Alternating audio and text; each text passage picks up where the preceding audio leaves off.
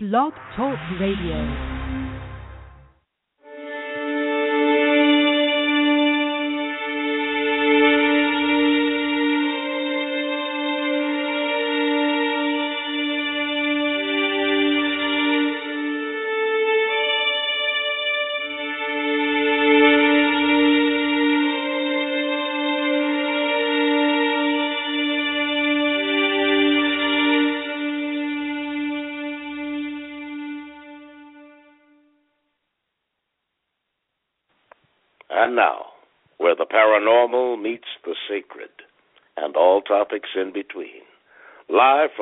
Angeles, California, welcome to the Paranormal and the Sacred Radio Show with your host, Shaw McCain.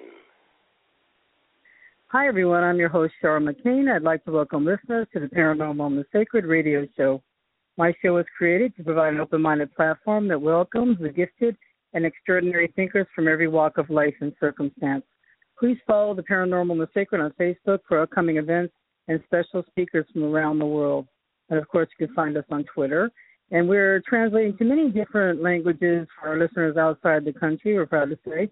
And the call in number tonight is 619 924 9744.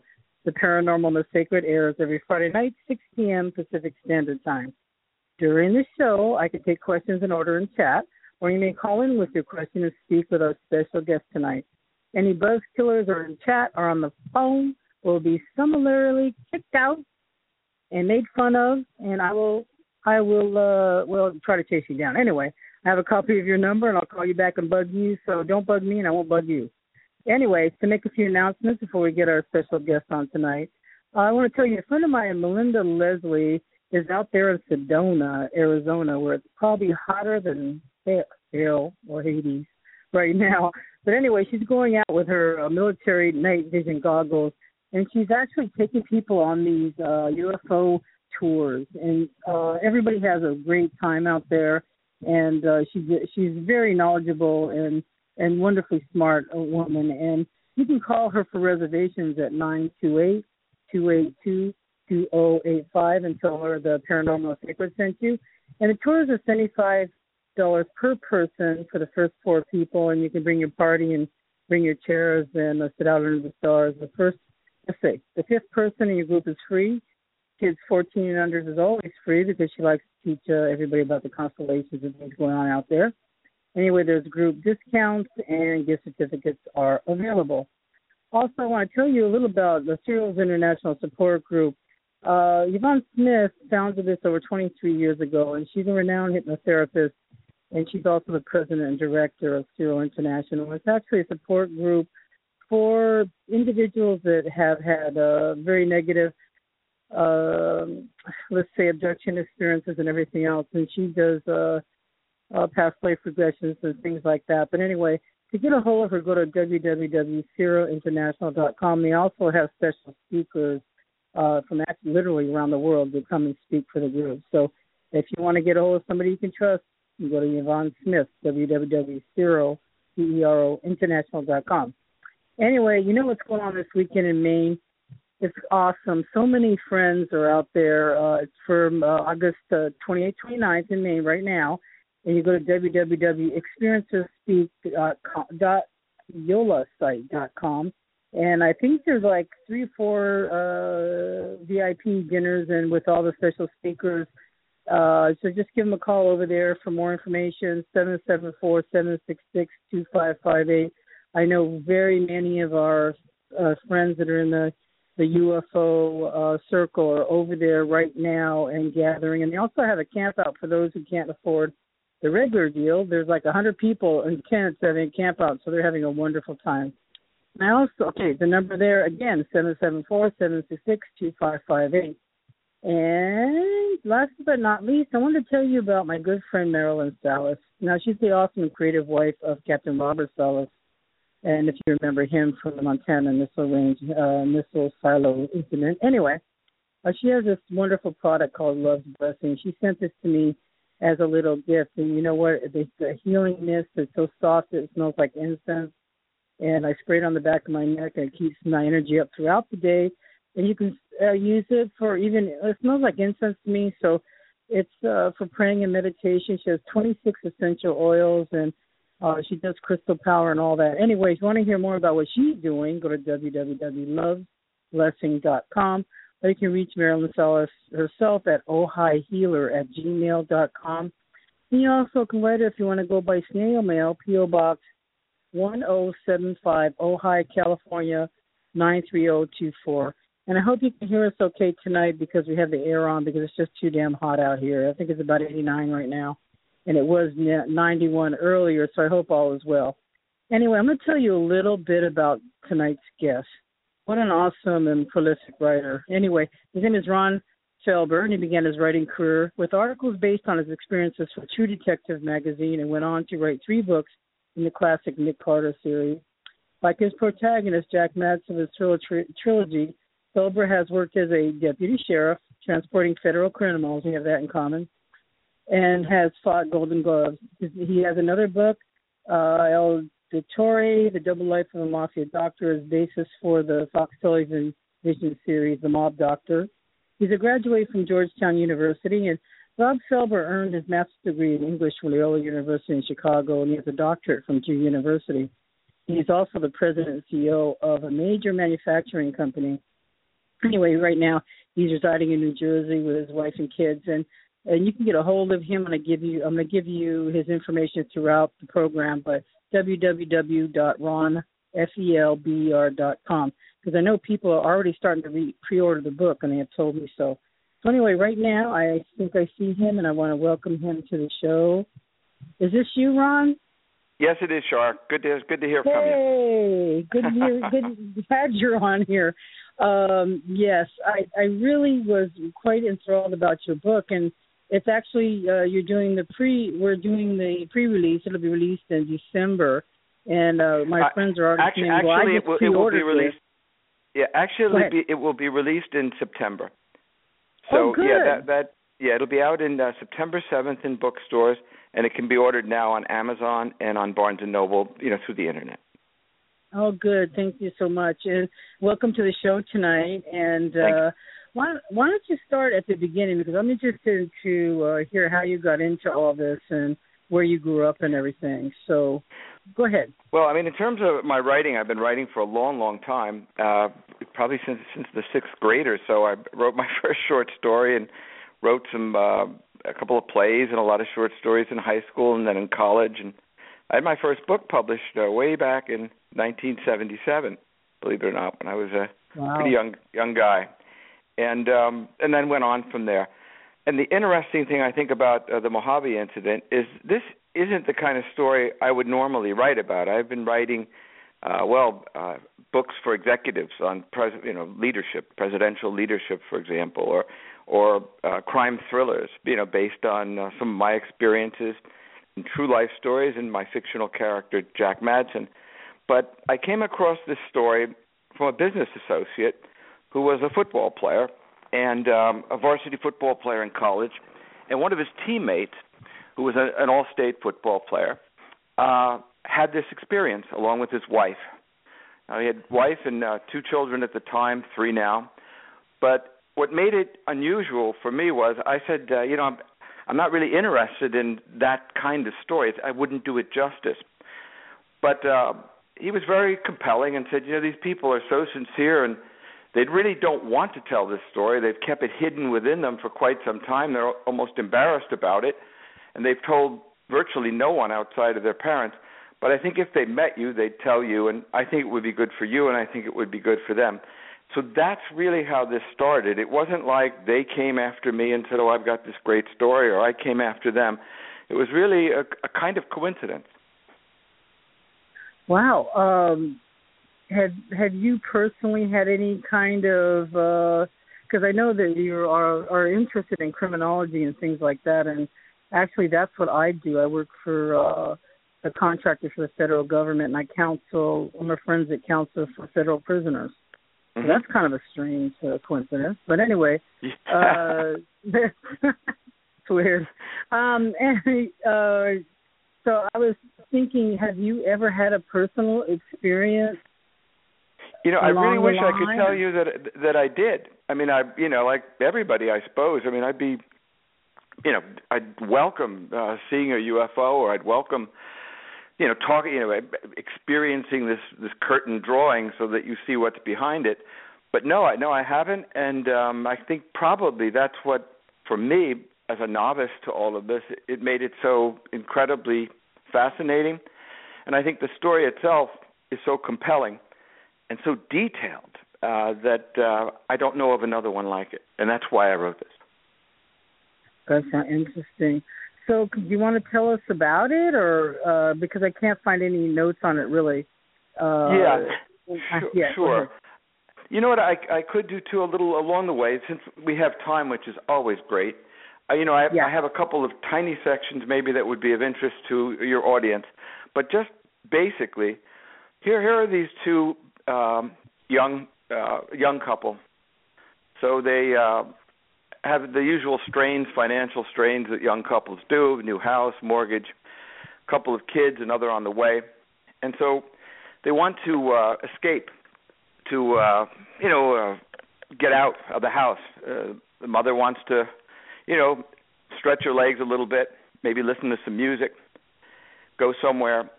The uh, the husband, Tom Gifford, is an avid hunter, and a season before he had missed a mule deer and uh, wanted to go back to the Mojave Desert to bag that deer. So what they decided to do, rather than go separately, money being what it was, they left in their camper together. Their parents watched the kids, and they went out into the uh, into the Mojave. Prior to that, they stopped at a place called Whiskey Pete's where they gambled a little bit. They were going to go to the Mid Hills campsite, but they got there rather late, and it was sold out. So Tom Gifford, being a kind of rough and tumble guy, said, "Well, let's let's go into the desert. I know the desert like the back of my hand. I know where I want to go." So the uh, wife, Elise, had sort of had her fill of what she wanted to do. They'd been dancing and they'd listened to music and had a good time. So okay, they went into the desert. But around where they are, it's around Cima Dome in the New York mountain range, and it's uh, very isolated, very, very isolated. And so they wound up camping there, and while they're roasting marshmallows after they'd finished a couple of steaks, they see a M-like pattern. And at first, I think it's a configuration of stars. It's a you know stargazing. It's so clear out there, but it's a very definite pattern, and these are such so bright. It's uh, it's not like anything they'd ever seen. So the uh, the wife, Elise, gets a little nervous, of course. You know, we're out here by ourselves. I mean, what you know, we're we're very vulnerable. Yes. So the husband, being a hunter, has his guns and whatnot, and says, you know, don't worry, I'm, you know, I'll take care of us if anything happens. But then these things start to fall to the ground, and by the dozens they start falling to the ground and rushing toward them. And they see these red eyes, and uh, that's how the the 12 hours, eight conscious, with both of them in the back of their camper, eight hours of conscious experience, and then four hours that were recovered later through retrogressive hypnosis. Wow. So these these people, uh, did you use their real names, or, or how how does the whole thing work? I changed I changed the names mostly because of uh, you know children and things of that nature. I did you know they uh, right they preferred that, and I can understand why. Well, I do have a little quote maybe that sets that off. In terms of the uh, the opening that I just described, here's a quote from Tom Gifford. May I read it? When we first saw them dropping from the sky, we thought it was some kind of military maneuver, maybe for Operation Desert Storm but it was too massive even for that. I mean, there were thousands of them falling, then rushing toward us.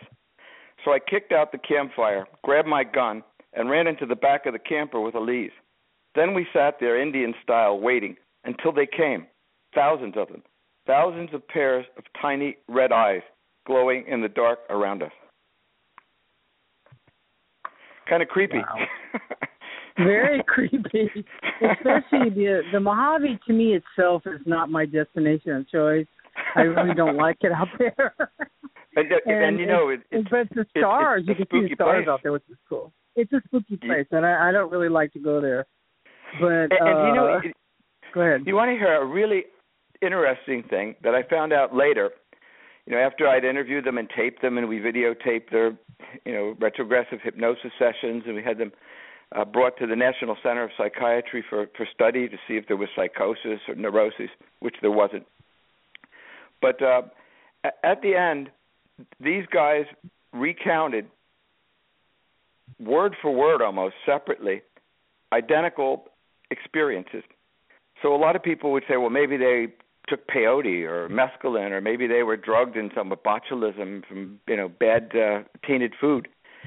But both psychiatrists, and one was an FBI retrogressive hypnotist, worked with the FBI. It's impossible for people to have the same hallucinations. So, in other words, if you if you took LSD and I took LSD, you would have a total separate experience than I would. It would be drawn from your unconscious, etc. But moment to moment, for eight hours, they sat in the back of a camper, literally pinching themselves. Do you see what I see? I see this. Do you see this? I see that too. How big is this? How big is that? How big is the craft above us? And it's stunning. But uh, Tom Gifford says it's the size of a football field. Oh my God. You know, I've heard that before with that one out that was out in Texas, and uh, I interviewed uh, some people that were there and eyewitnesses to that. And uh, I have seen a UFO, so I do know that they're real, but mine was more small and low and close. But the ones that they're talking about, they're describing it like it's the mothership or something. Exactly. It must be able to carry, I, you know, I don't know how many people in there, uh, other or craft. aliens, or other craft. Actually- you know, that's what Travis Walton says. Well, actually, that's what they say, and, and one of the things I, I think is that's important about this account is the detail. I mean, they really describe the eh, the various kinds of aliens that they encounter uh, consciously in vivid detail. They they describe the craft. For example, there's a triangular sort of craft that's combing the desert basin while they're trapped in the back, surrounded by these illuminated beings with this giant mothercraft above them. And it's combing the desert basin, apparently looking for minerals or, or mining. They called it a searcher because it was looking, Hmm. you know, it seemed to be dragging things up from the desert floor. There were also these smaller craft that first dropped down from the sky, but as it turned out, they dropped from this this huge mother craft. That was, I mean, imagine something the size of a football field. It's hard to hard to comprehend. and it's silent. You can't hear like a, a roaring engine or anything like that. It's uh, silent and moves fast when it wants to. I think, right? It's very eerie. Very, very eerie. Tra- trapped in the back of the camper, this is what Elise Gifford says. They wanted everything we had, everything. Our minds, our bodies, even our souls, I think. It was like they drew it out of us with a syringe, every molecule, and it was painful. And I thought we were going to die, or had already died, and were being tortured in hell. God, the poor things. It gives me the chills because uh they were awake and describing this. I've mercifully uh dream a lot. You know, I can I can say I've been dreaming or something like that. So I feel a little bit removed from some of it. But I feel bad for them because they they must have PTSD from this. Oh, you know, you know plus it alters their worldview. Absolutely correct. As a matter of fact, the the doctor, Dr. Vitone, was the director of Mhm. national psychiatry in Washington D.C., examined them at length and said they suffered from the uh, the trauma and the uh, post traumatic stress of a POW. You know, sexual so dysfunction. how long? So this. So how long ago did this happen? This happened in in '89, and then uh, went on Right. for a period after that. But uh, the the actual experience uh, began in '89.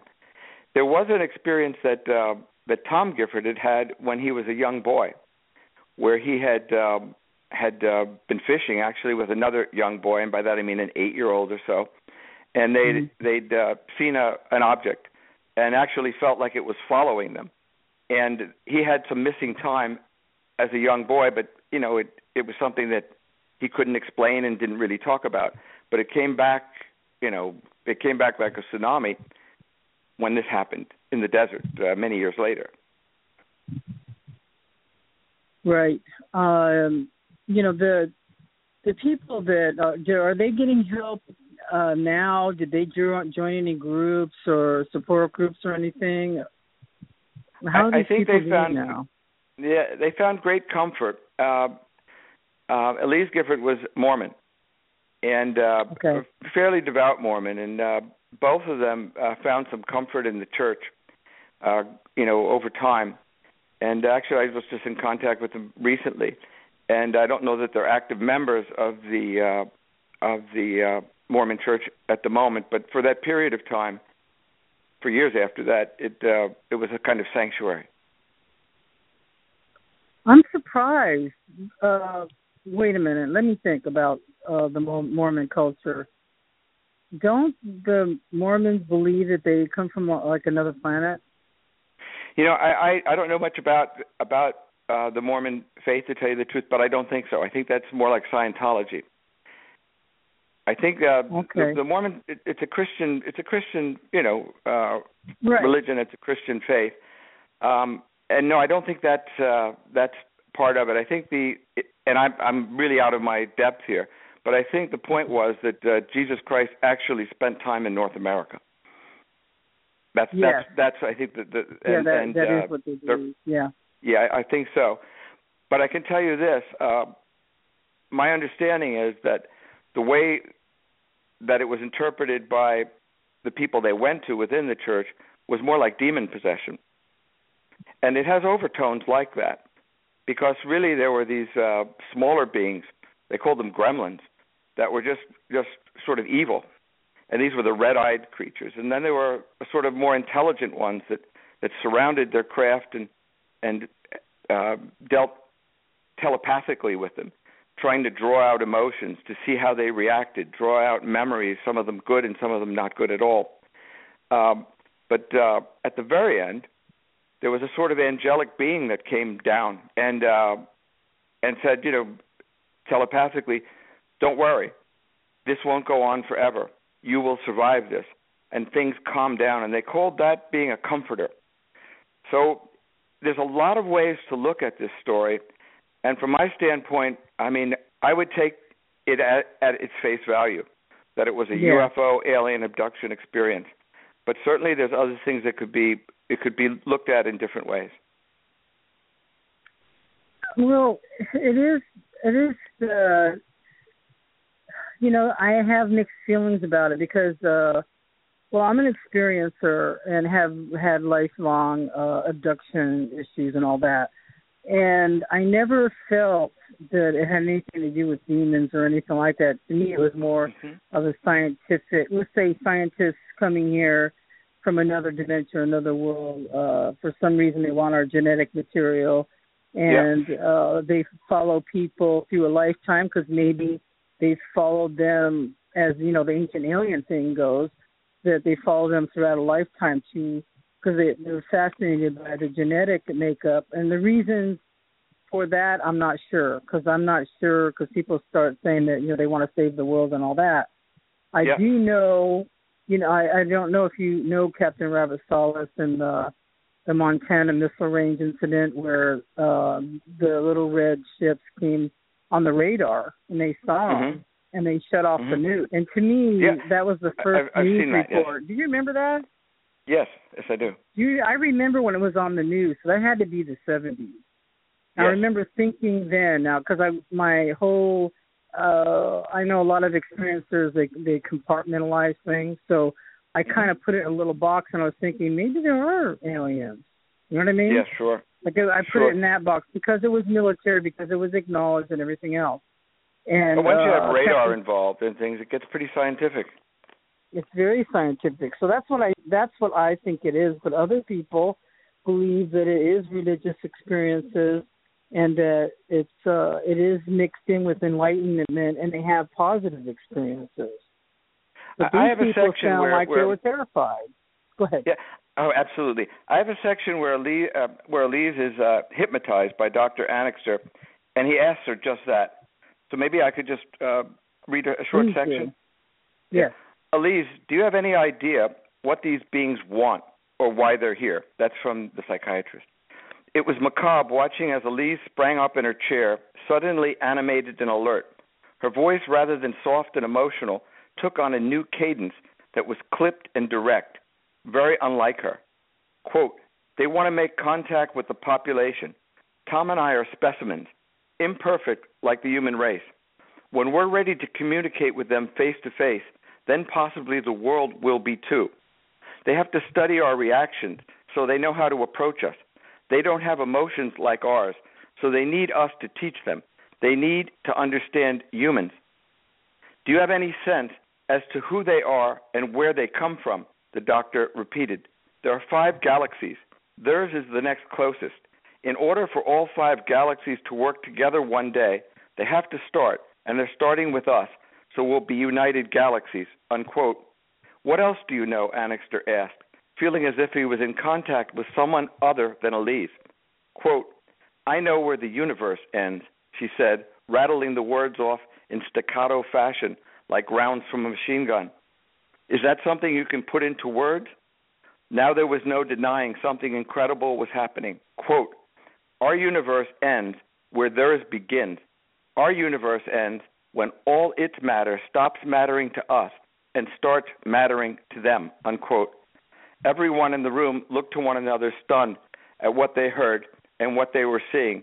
For now, sitting on the edge of the out of date cushioned armchair, sat Elise Gifford, her body rigid and vibrating with newfound energy.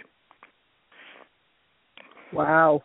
I know. It's amazing because it really it's amazing because I had a little insight one time, and it was I I felt like it was a spiritual experience that didn't have anything to do with aliens, uh, because I've had a lot of spiritual experiences too. But this one was that all of our universe would fit like in God's shoe, that it did have an mm-hmm. end, and that I didn't think people were ready for a concept like that. That there was another whole beyond the darkness and the all the galaxies and the stars that we see. There's another brighter heaven out there.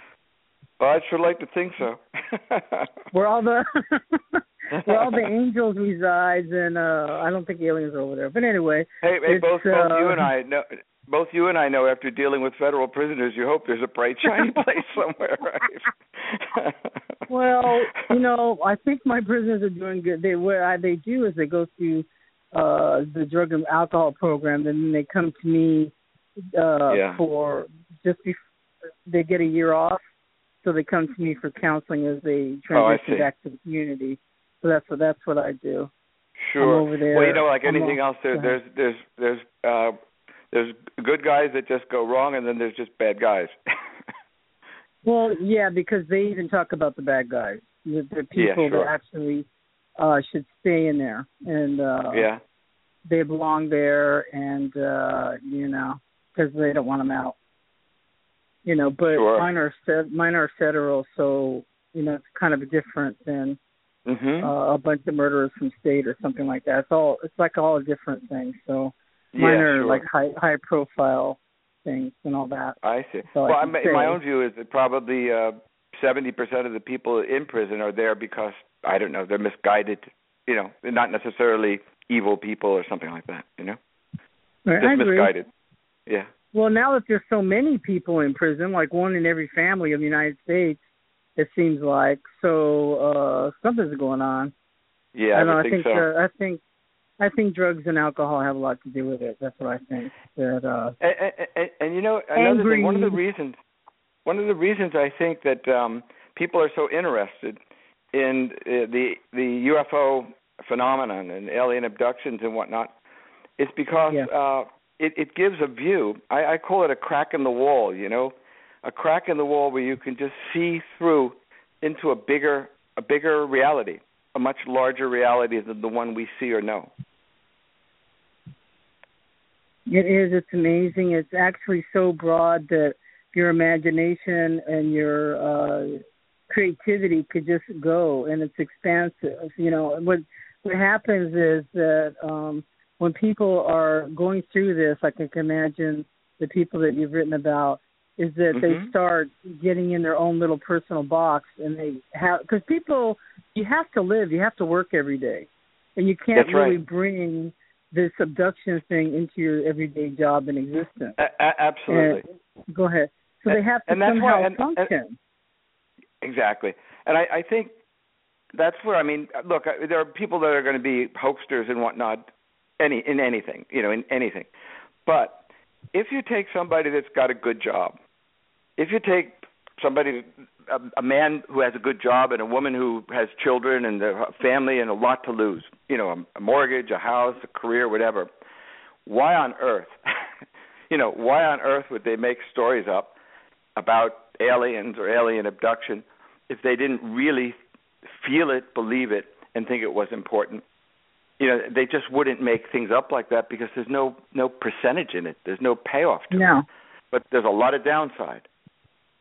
That's an excellent point because it, plus the stories are so unusual that uh I don't it's just uh some of it's so odd that I have some sometimes I come up with some odd stories but I have a best friend that gets abducted with me and she's a NASA trained uh rocket scientist actually.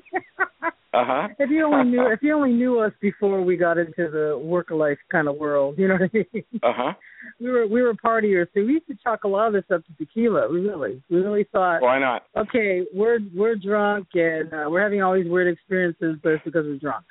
And then we we both uh I turned out to do what I do and then be a forensic uh counselor, and she ended up being NASA trained. She works on the satellites and the rockets and all that. Isn't that amazing? And, uh, it is. It's amazing because we'll just we laugh at each other like when we go out to coffee or dinner. So we start laughing because we've been friends for forty years now.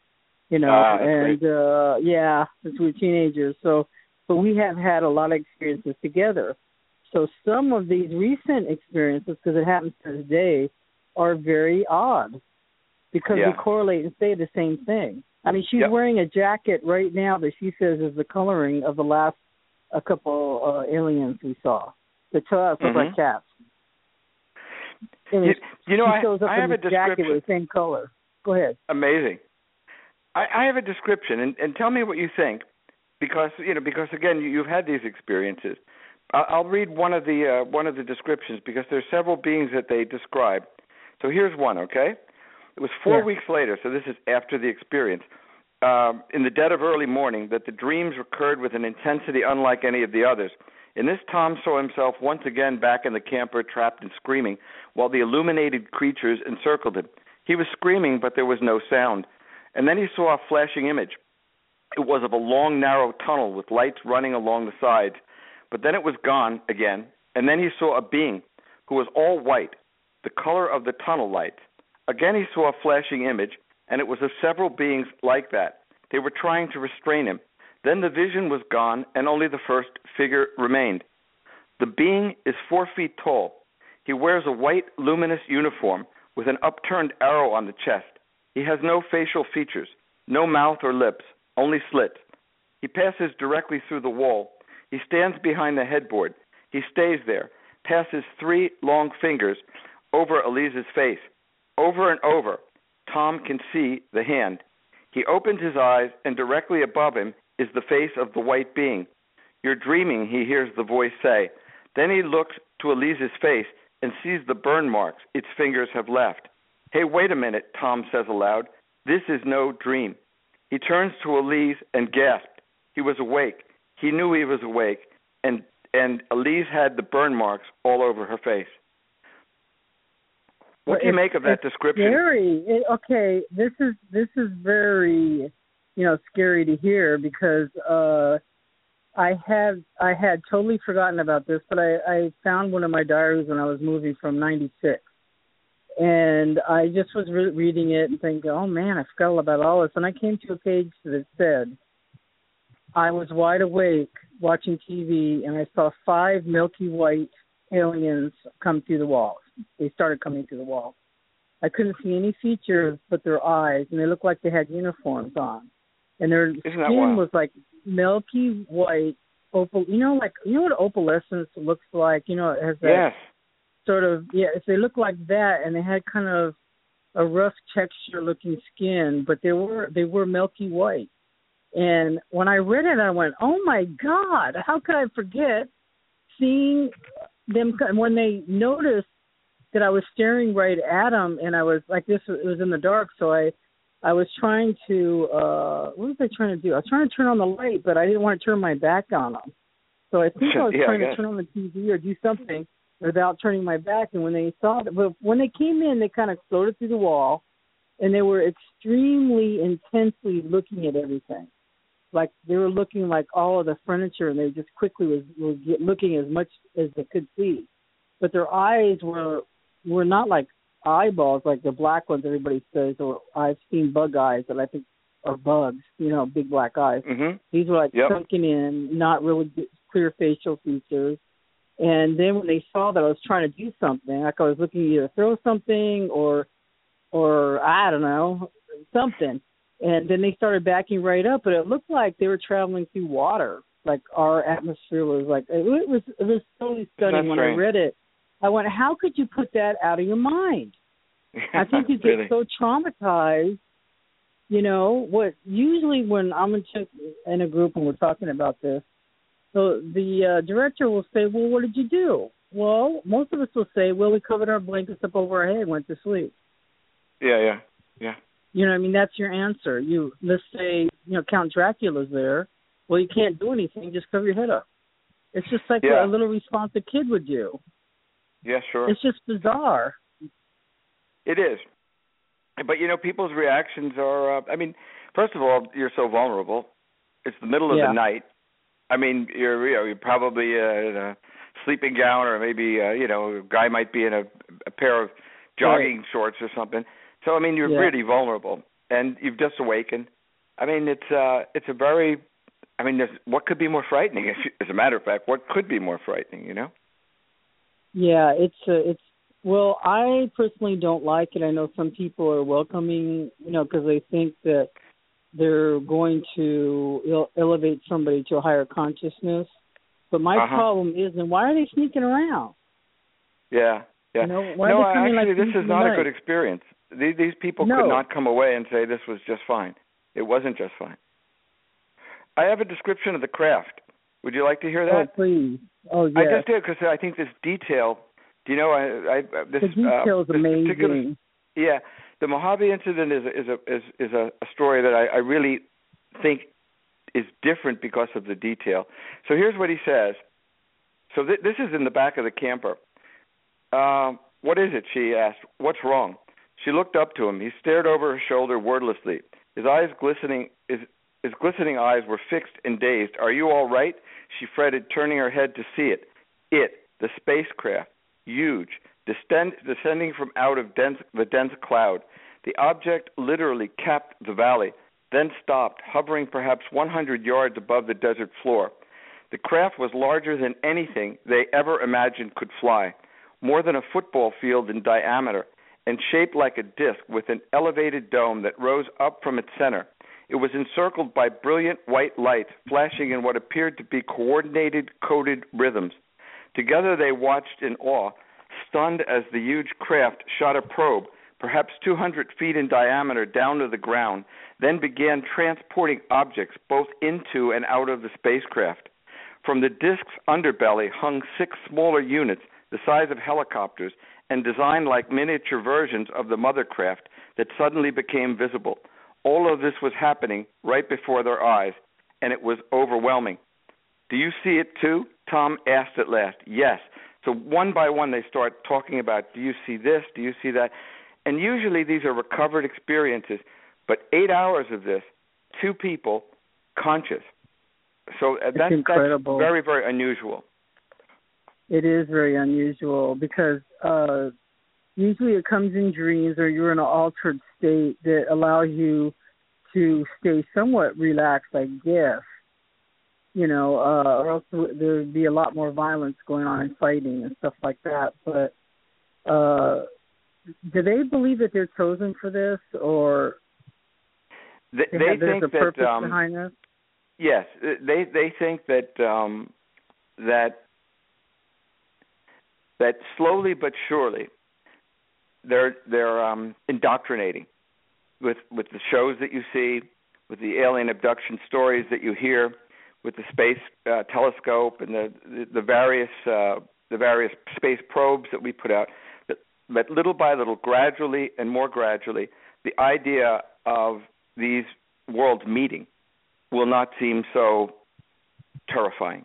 And so they're studying humans, average humans, their emotions, their experiences, how they react to children, how they react to uh, to murder, how they react to uh, a death in the family, how they react to a birth, how they react to exaltation if they're a football player and make a touchdown.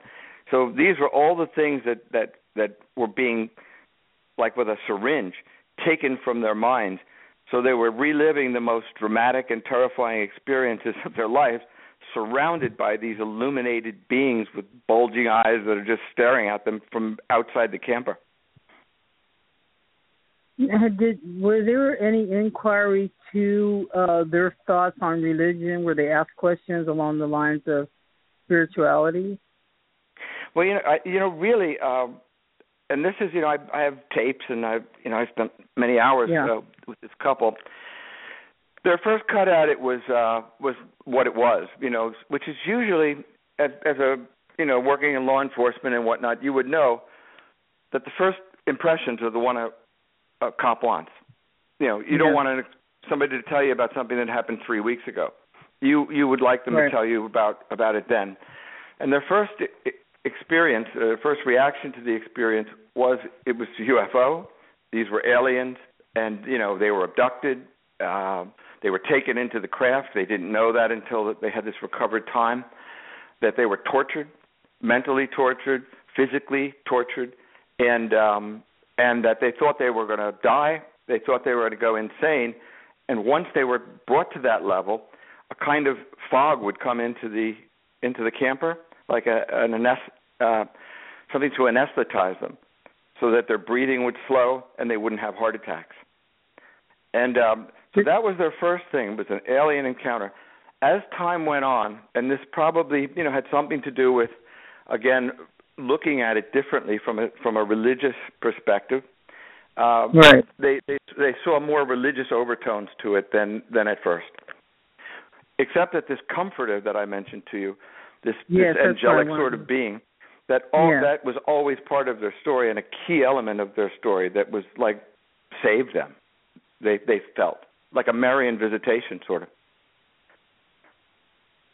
That's incredible because my friend Christopher Bledsoe, I don't know if you know him or not, but I do. he says, this, you do? I, I know I do not.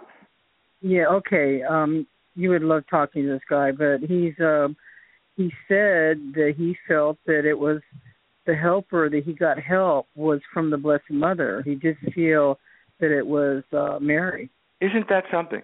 Because that's just what they would say. They, you know, it, I think the Blessed Mother is a, probably a Catholic uh, Catholic um, image and a Catholic way of viewing things, but they didn't use that term. They called her a comforter, but it was definitely feminine, and it was definitely this swirling, beautiful presence that had a tremendous calming effect on on these creatures and everything that went on in that valley that night. So it even had a calming effect on the creatures that were doing this whole yes. Uh, scientific experimentation. Yep. You see, while they were they were, uh, uh, I, I should list this for you, so you know maybe uh, maybe it, it means more.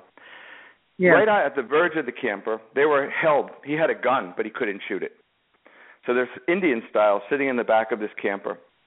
They're surrounded by these illuminated figures, and I have a description of them I can read to you later. But let's say they're five feet in height, totally illuminated, large eyes, and these are the ones that are clearly involved in the telepathy and the, the mental torture. Outside of the, the camper, um, you know, so they can't get out. Where the tailgate is, there are two sort of electrified holograms, and every time they move forward, if if if Tom Gifford moved forward to get out, they would move forward toward him, and they were electrified, so he'd get a shock. So he had to stay in the camper. In the meantime, prowling around are these thousands of these red-eyed creatures that they called gremlins. They're like dwarfish creatures, uh, imps almost, frolicking, running and you know, running around. uh malevolent, malevolent, like Mm. the eyes of a baboon, but red, and uh, leather type faces, and uh, clearly oh, diabolical. Then, uh, then this last presence, uh, which was the one I, I described, this sort of angelic Mhm. presence.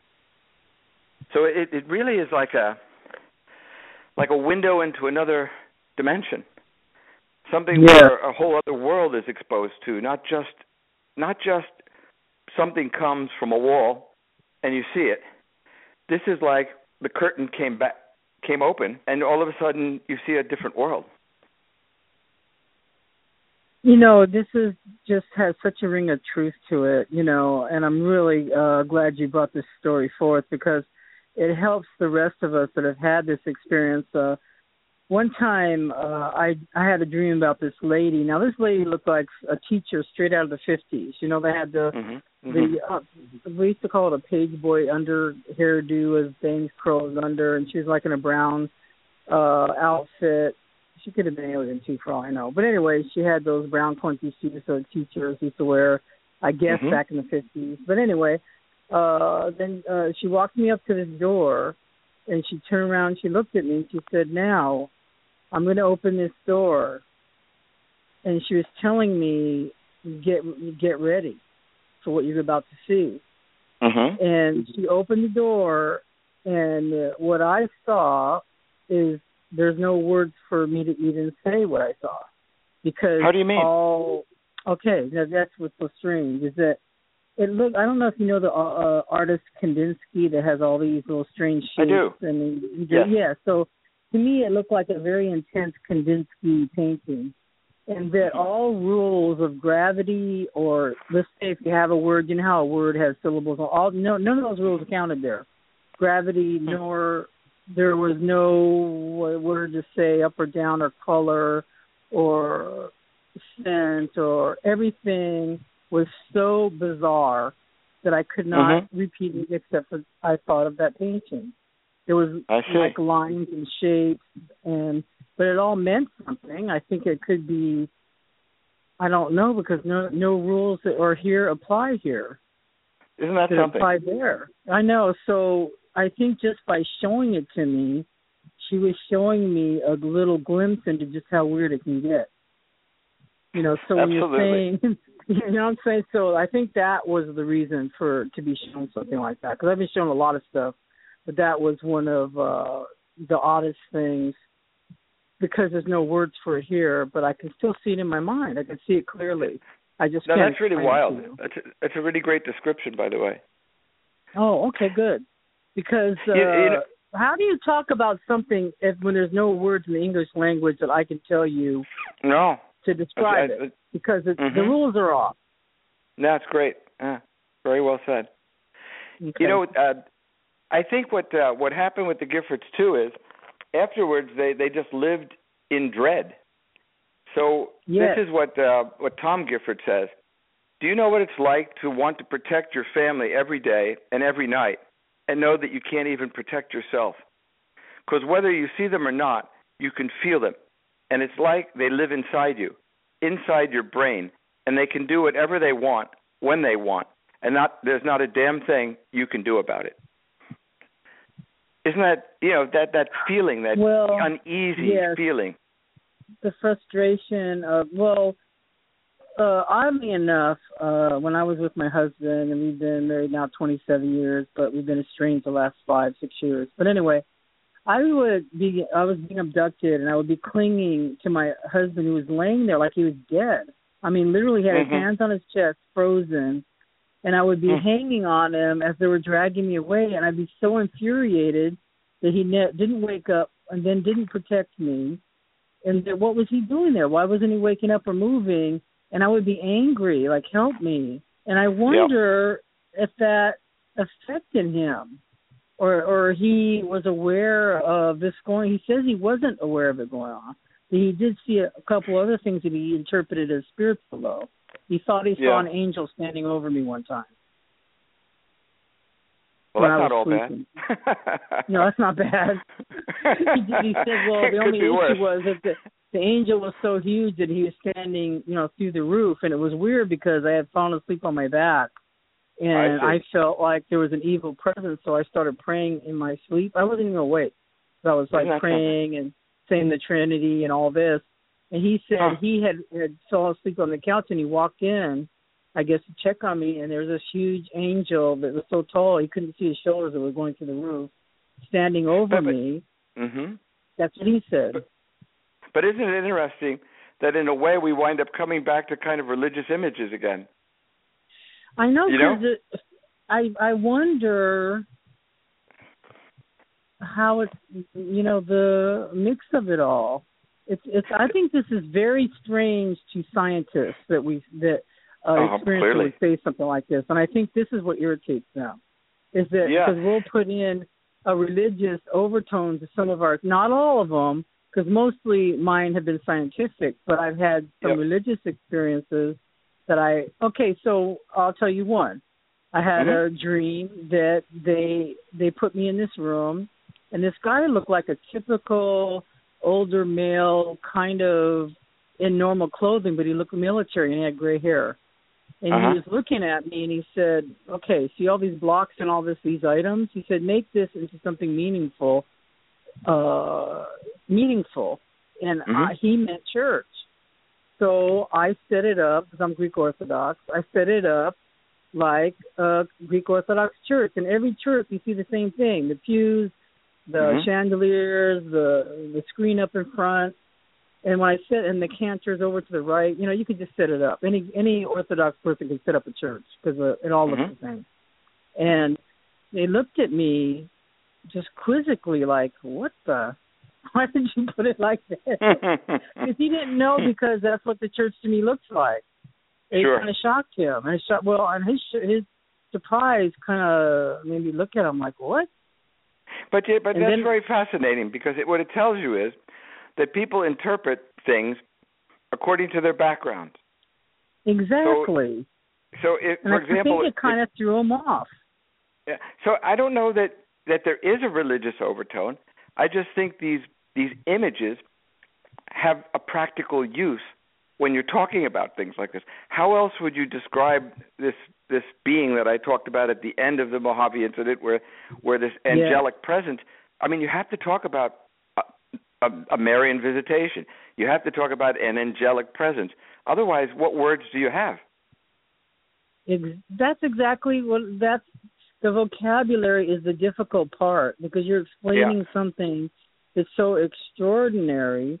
Now, one time they did show me because I never ever felt that they had spirituality or religion or felt anything or all that. hmm That they were curious about us because we have all these emotions and plus we're very unpredictable how we react to things. No one person is going to react the same to the same image. We just don't. Pretty true. You know, right? we'll think, yeah.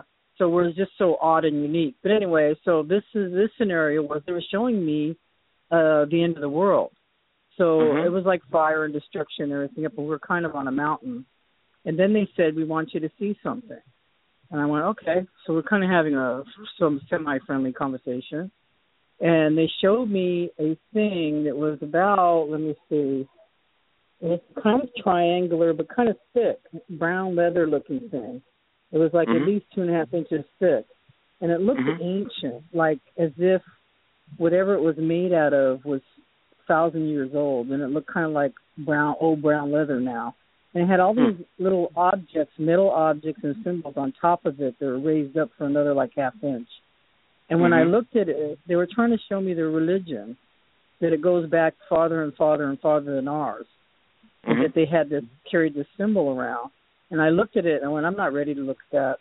And I just turned my head because I I don't Hmm. know if I wanted to acknowledge that they could even have a religion older than ours or something. Uh huh. Uh huh. Well, you know, I came across a quote. You, you know, the writer Norman Mailer goes back yes, from the. of course. So here's a quote that he had that I thought had some application. Now, you, I mentioned to you about this angelic presence. I mentioned to you about these gremlins and these illuminated beings, and that this wasn't a pleasant experience at all. That these, these people were basically tortured and tormented. So this is the quote: "The devil might be a presence from another universe that wishes to take over our universe. We might be fighting an implacable enemy out there, and the devil might be the agent of that implacable enemy, with God as the tired general, fighting that war with his own agents of hope. And then an wow. interesting quote. Very interesting. It's weird that Norman Mailer would say something like that. Well, you know, as he got older, he I wouldn't say that uh, you know, and I wouldn't say I'm not a religious fellow, but I'm a spiritual fellow. And I think right. Norman Mailer, as he got older, who was probably you know a borderline atheist or whatever, by the time he hit a certain age, I think he he became a much more spiritual uh, fellow who who who put aside reporting, which is what he did so well, and moved into uh, the bigger picture. Things that really matter. Because I yeah, think at end, the sure. end you start thinking about what really matters, and you want to make best use of whatever the gifts you've been given or the tools you've been given. And I'm glad I'm glad you said that. You know, because it's yeah, very I thought unusual. it really it, it captured something, you know. It does, especially those little gremlins. I I I see the some of these beings because they all look different as Mhm. ants and bugs or hummingbirds, like more insect, Uh-huh. insectoids and all that. And they're saying those were like little a lower power things, and there was thousands of them. Is that what they said? Yep, that's right. Yeah, as a matter of fact, they thought it was a Russian invasion invasion at first. So I, I actually, I don't know if you, if, if you, yeah, uh, because when these things start dropping down, you know, they think uh, they they think it's a war. Yes. Here, So Here, I have a actually, little trying quote. to find an answer in your mind. Yeah, go ahead. That's exactly exactly what you're saying. You have to try to Yeah. look at something that's unbelievable and try to make sense of it. So what do you say? It's the end of the world, or the atom bomb has gone off, and you know the Russians are invading. You know, this hysteria. So Yeah. here's what here's what they say. Together they sat holding each other, too frightened to move. This is initially in back of the camper. Too frightened until it began. Slowly at first, like parachutes floating, free falling downward so gracefully, so e- easily that it seemed indiscernible at first. So they stared, captivated by the prospects do- as dozens, no hundreds of the glowing white objects traveled like falling stars down and across the black onyx sky. Subtle, graceful, beautiful in their way, the round, shining orbs were descending upon them. The valley was, in fact, being invaded. Oh my God! screamed screamed Elise. It's the Russians. The Russians are invading. No, no, Tom comforted, scrambling to his feet. It can't be. It blank can't be, he repeated, then began kicking out the campfire. Get in the truck, he screamed to Elise finally. I'll put out the fire so they won't see us. She hesitated. He shoved her. Get in the truck. The lights were landing now, Tom observed, landing all over the valley. The lights were landing. His frantic mind pro- proceeded, uh, processed, and coming toward them. With the campfire decimated, Tom grabbed Elise, who just sat there staring, and jerked her to her feet. They're coming to get us, she muttered, entranced. There's no road, no road out there, Tom said, as much to himself as to her, but they're still coming at us. So he has a 12 gauge shotgun and a and a seven millimeter Browning rifle. He's going to start shooting at them. But then they have this telepathic, this you know, if you if you try to shoot, we're going to kill you. Get in the back of the camper now. And these things are invading. And the things with the the red eyes that that start Mhm. charging at them uh, are these these smaller beings that uh, the malevolent beings.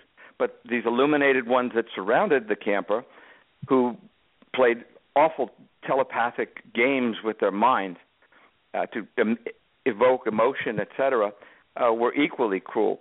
Out of out of any, it was the last being this this this angelic presence was the only one that wasn't scientific or wasn't demonic.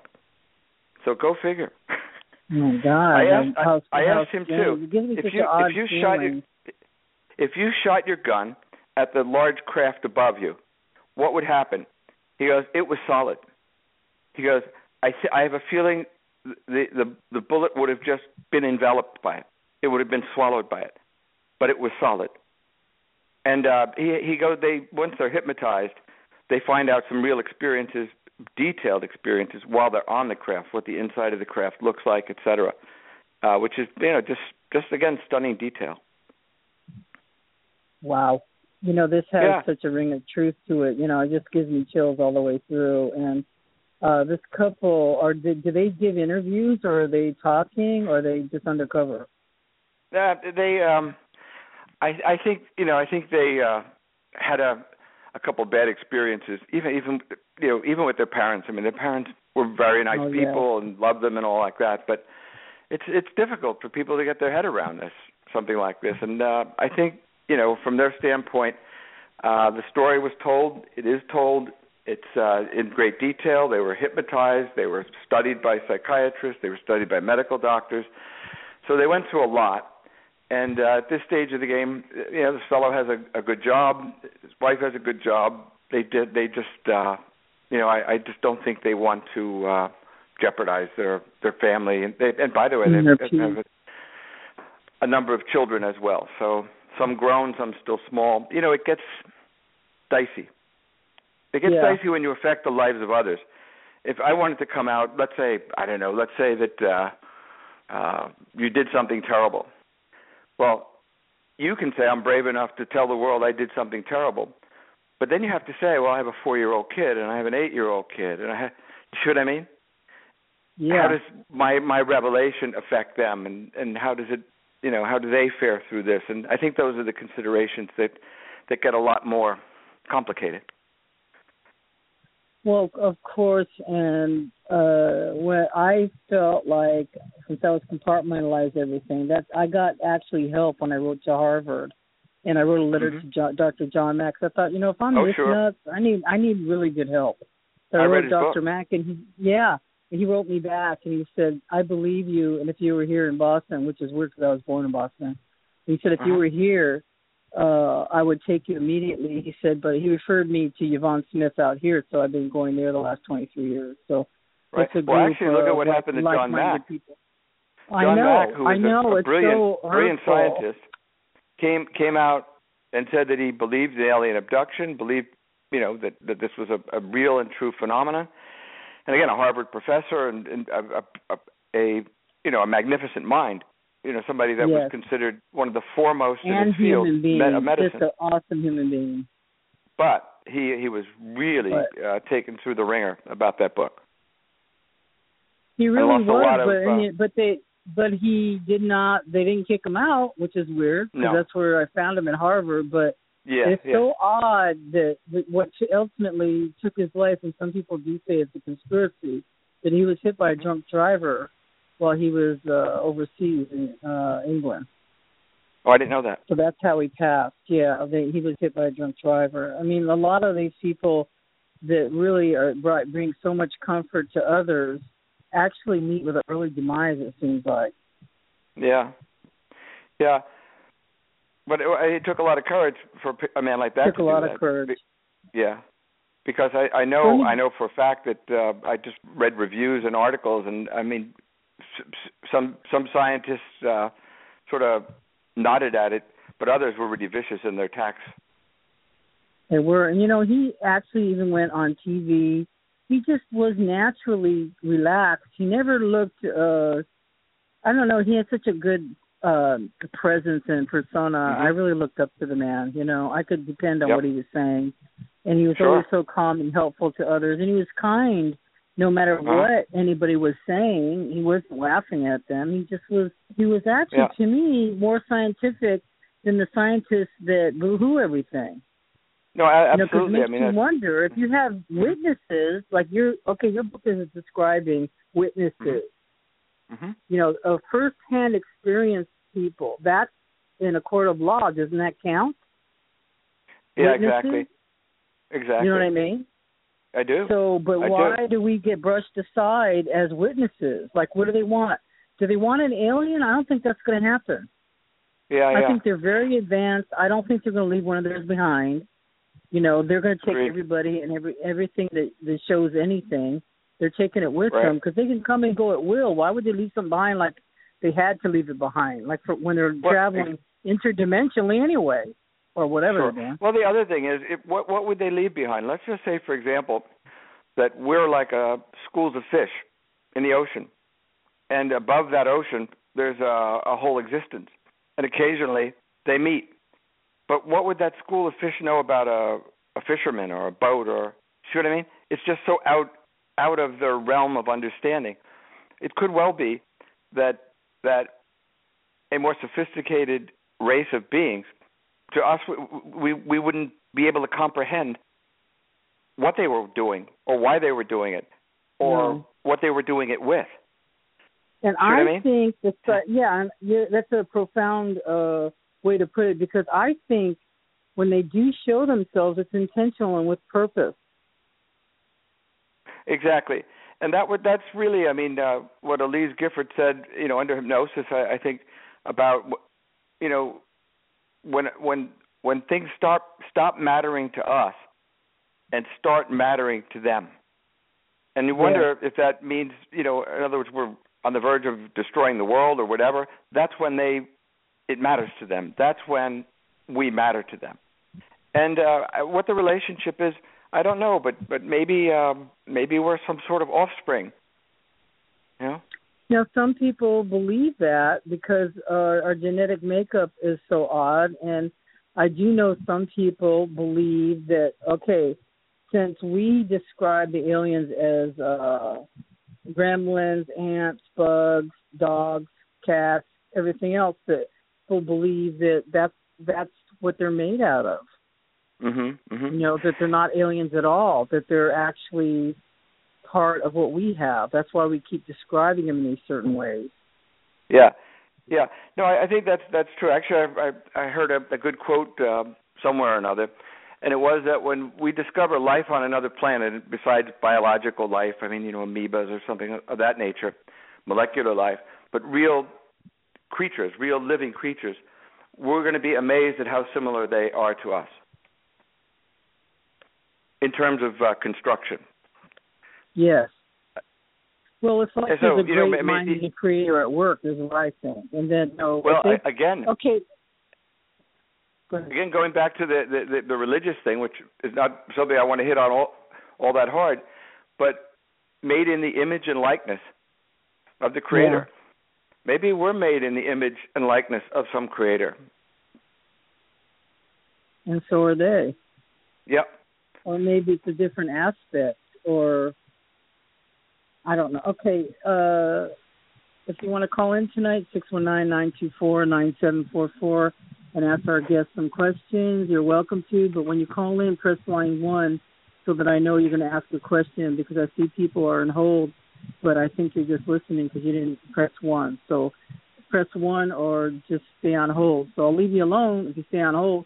But if you press one, you can call in and ask a question. Okay? I think I made myself clear. Anyway, i get you because I because poor people are just sitting there on their phone, they're listening, and then they could be shopping, and then they accidentally press one. Then I'm asking, you know, I'm asking them on the air to come on. they're not really. They're sh- they go into shock. Anyway, so if you want to call in and ask our guest tonight a question, six one nine nine two four nine seven four four. So it's uh the okay. So when they were doing the what they called as torture, do you feel uh, or did they feel too that this was more of an experimentation, like a test? yep as a matter of Yeah. fact I, I there you know there was a uh, a chilling moment during the hypnotic session uh that maybe i could i could read to you Yes, please. All right. So uh, this is from uh, Tom. Dr. Anderson spoke in a calm, soothing tone. It's all right. No one's going to hurt you. What happens now? Tom continued speaking rapidly, fearfully. There's one big round light in the center, staring down at me. I'm laying on my back, restrained by my arms and legs. This is on the craft. Up and seeing the outline of the people or beings looking down on top of me. Tom's eyes closed, then shut more tightly. The light is so bright it's hard to see, but I'm with them, fighting. There's an examination probe with an instrument. Go on. I never talked about it. It's okay to talk. Tell me, what is it you've never talked about? They insert it in my body cavity. I remember fighting. It hurt, pain, the lower stomach. He flails his arms in the air. I'm telling them to stop. Does it stop? Yeah, it stops. His head lowers. I want to go home. I want to see my kids again. Dr. Annixter was pensive as he let the past 60 minutes settle in his mind. Then he heard Elise, Elise murmur, Seems like all that bright light would hurt your eyes. Isn't this amazing? Would hurt your eyes. What did you say? He asked urgently. Seems like the lights would hurt your eyes, but they don't. Are you alone, Elise? Except for the white being. Then what? He prodded. Then into the room with the silver table. That same light as in the hallway, and one big round white light. How did you get on the table? It lowers. I sat on it and laid down. No pillow, no bank blanket, and it didn't hurt. How do you know what to do? I knew. I knew.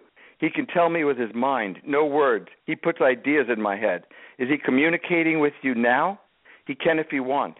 Are you being watched now? Elise's head was angled toward the ceiling, as before, eyes closed, still directed at a solitary spot. They know what I'm doing by probes. The three observers in the room, heeding every syllable of what was being said, gasped collectively. Annixter had done it, broken through at least one of the barriers that separated us humans from them. The doctor spoke slowly. Please explain what you mean by probes. Elise reached up with her right hand, eyes still closed, and began pawing at her neck, the right side, near the jugular. What does that mean? She felt the side of her neck, running her fingers along the flesh. I can see you're touching your neck, he told her. What does that mean? Elise continued searching that area of her neck with her fingers as she spoke. That's what they shot into my neck, that time on the table with the silver wand. Annixter paused for a moment as he considered his next question and how to position it. When you say they're watching you by probes, what do you mean? Tracking devices put inside me. That's how they know where I am and how to communicate. How do you know that? I don't know. Is it something you're fairly certain of?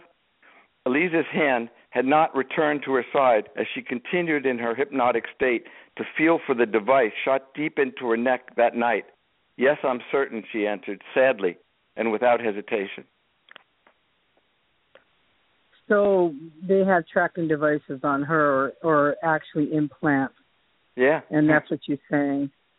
So yep. most of us do believe uh, the same thing that we do have implants, and it's ironic how she would know where they are because uh, every person that I have talked to uh, or heard talk about this implant mm-hmm. question, uh, they all know where they are. So that's mm-hmm. odd to me. Yeah, and that's but this was under hypnosis. Without the hypnosis, she they didn't have recollections of being on the ship on the mothercraft until they were retrogressed. The rest happened on the ground, and then they were they were uh, taken up. And and actually, uh, Tom literally fought, you know, battled with them. Well, his his nature is to protect, so he is going to fight.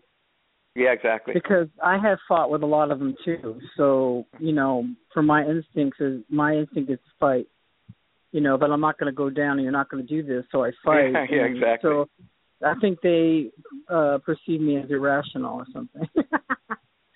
well, I, well, I, I think instinct, all the pieces. You know. Yeah, sure, but I think all the pieces fit together.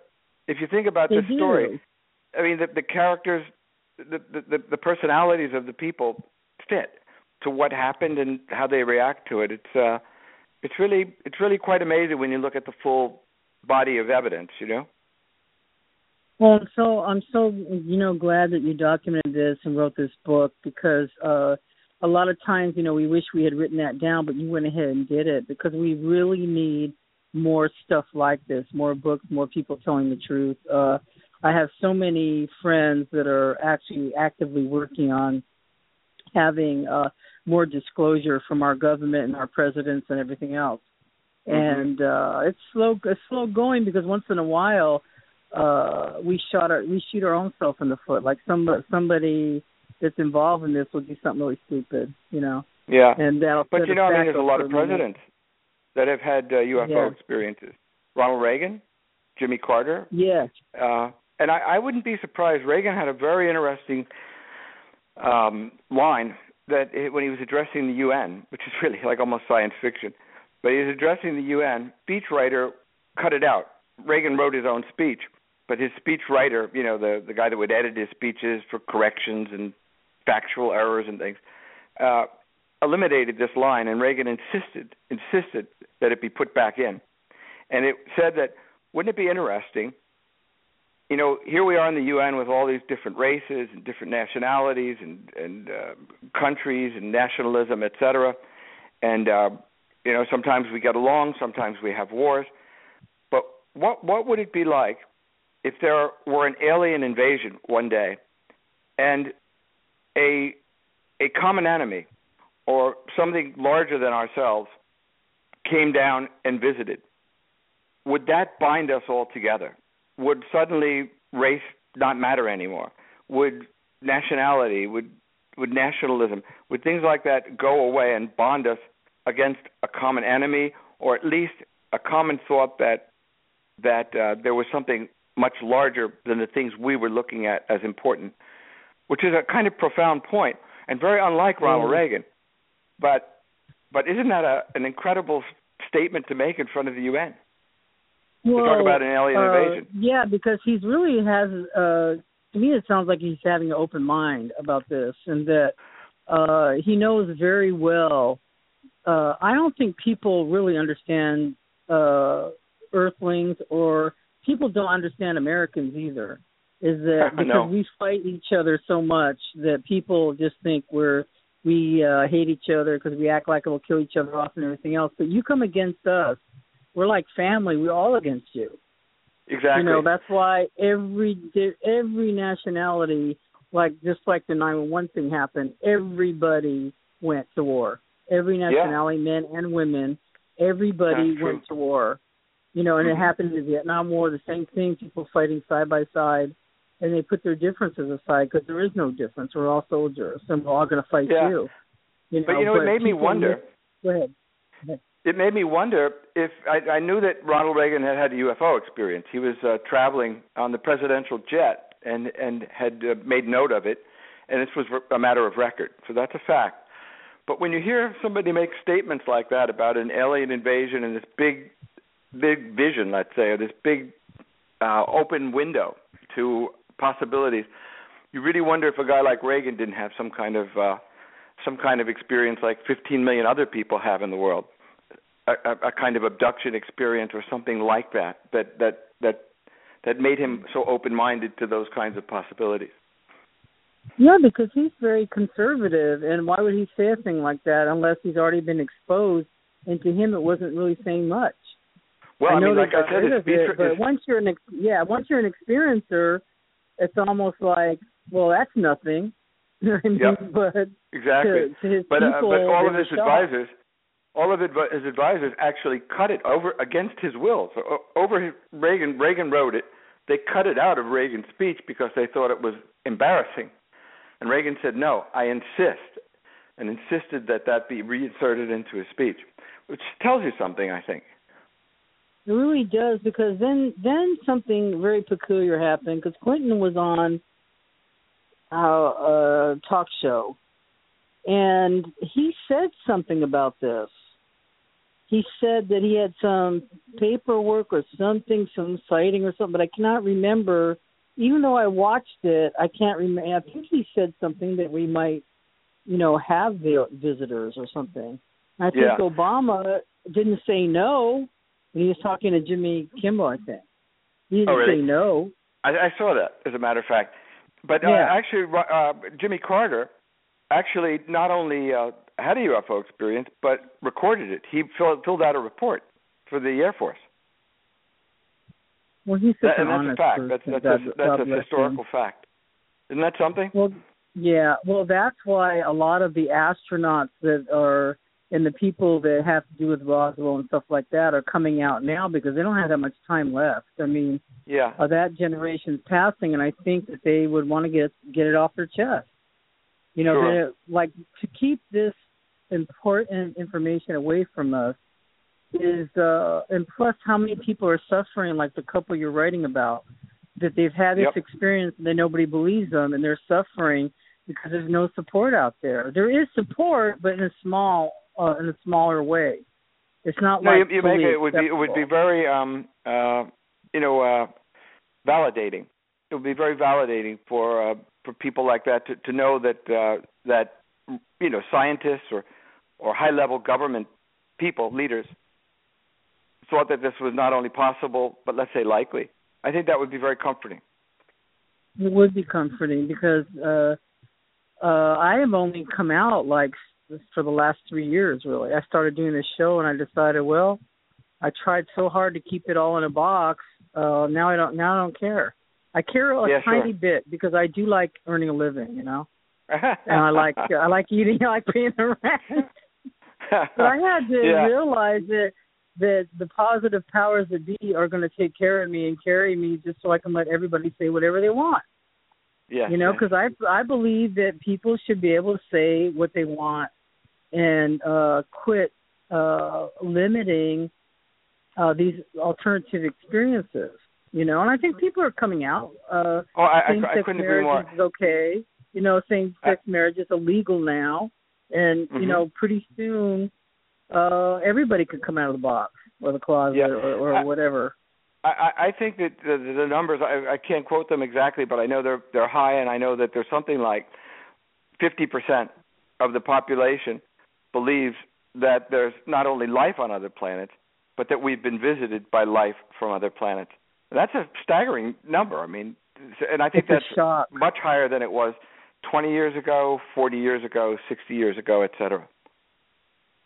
Okay, since a lot of my friends are experiencers or they were in the movie industries and they're experiencers and all this, I we all believe that there is sort of a kind of a coming to or waking up.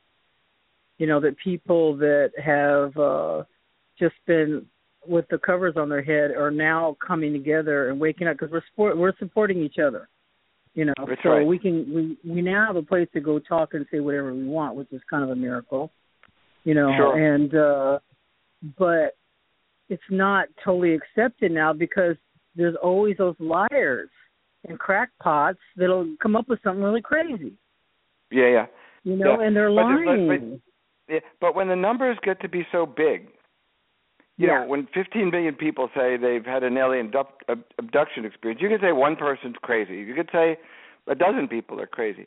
But when you start to get numbers that are so large, and and guys like John Mack, I mean, prestigious Yeah. scientists from Harvard, who who say this abduction phenomenon is very real, and it is what it appears to be. It's not uh, sleep apnea or you know or a paralysis or, or uh, sleepwalking, somnambulism.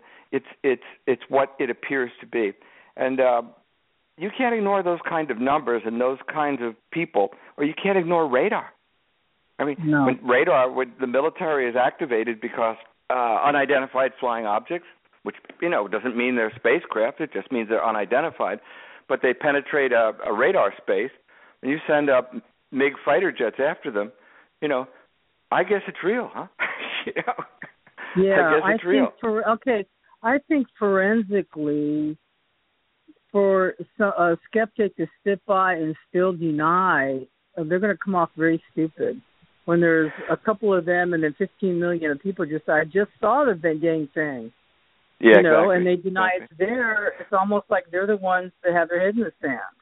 Oh, and of course these they- pilots that come forward and, and police Exactly. officers and you know these are not just regular people. These are people that are, have a trained eye, military people.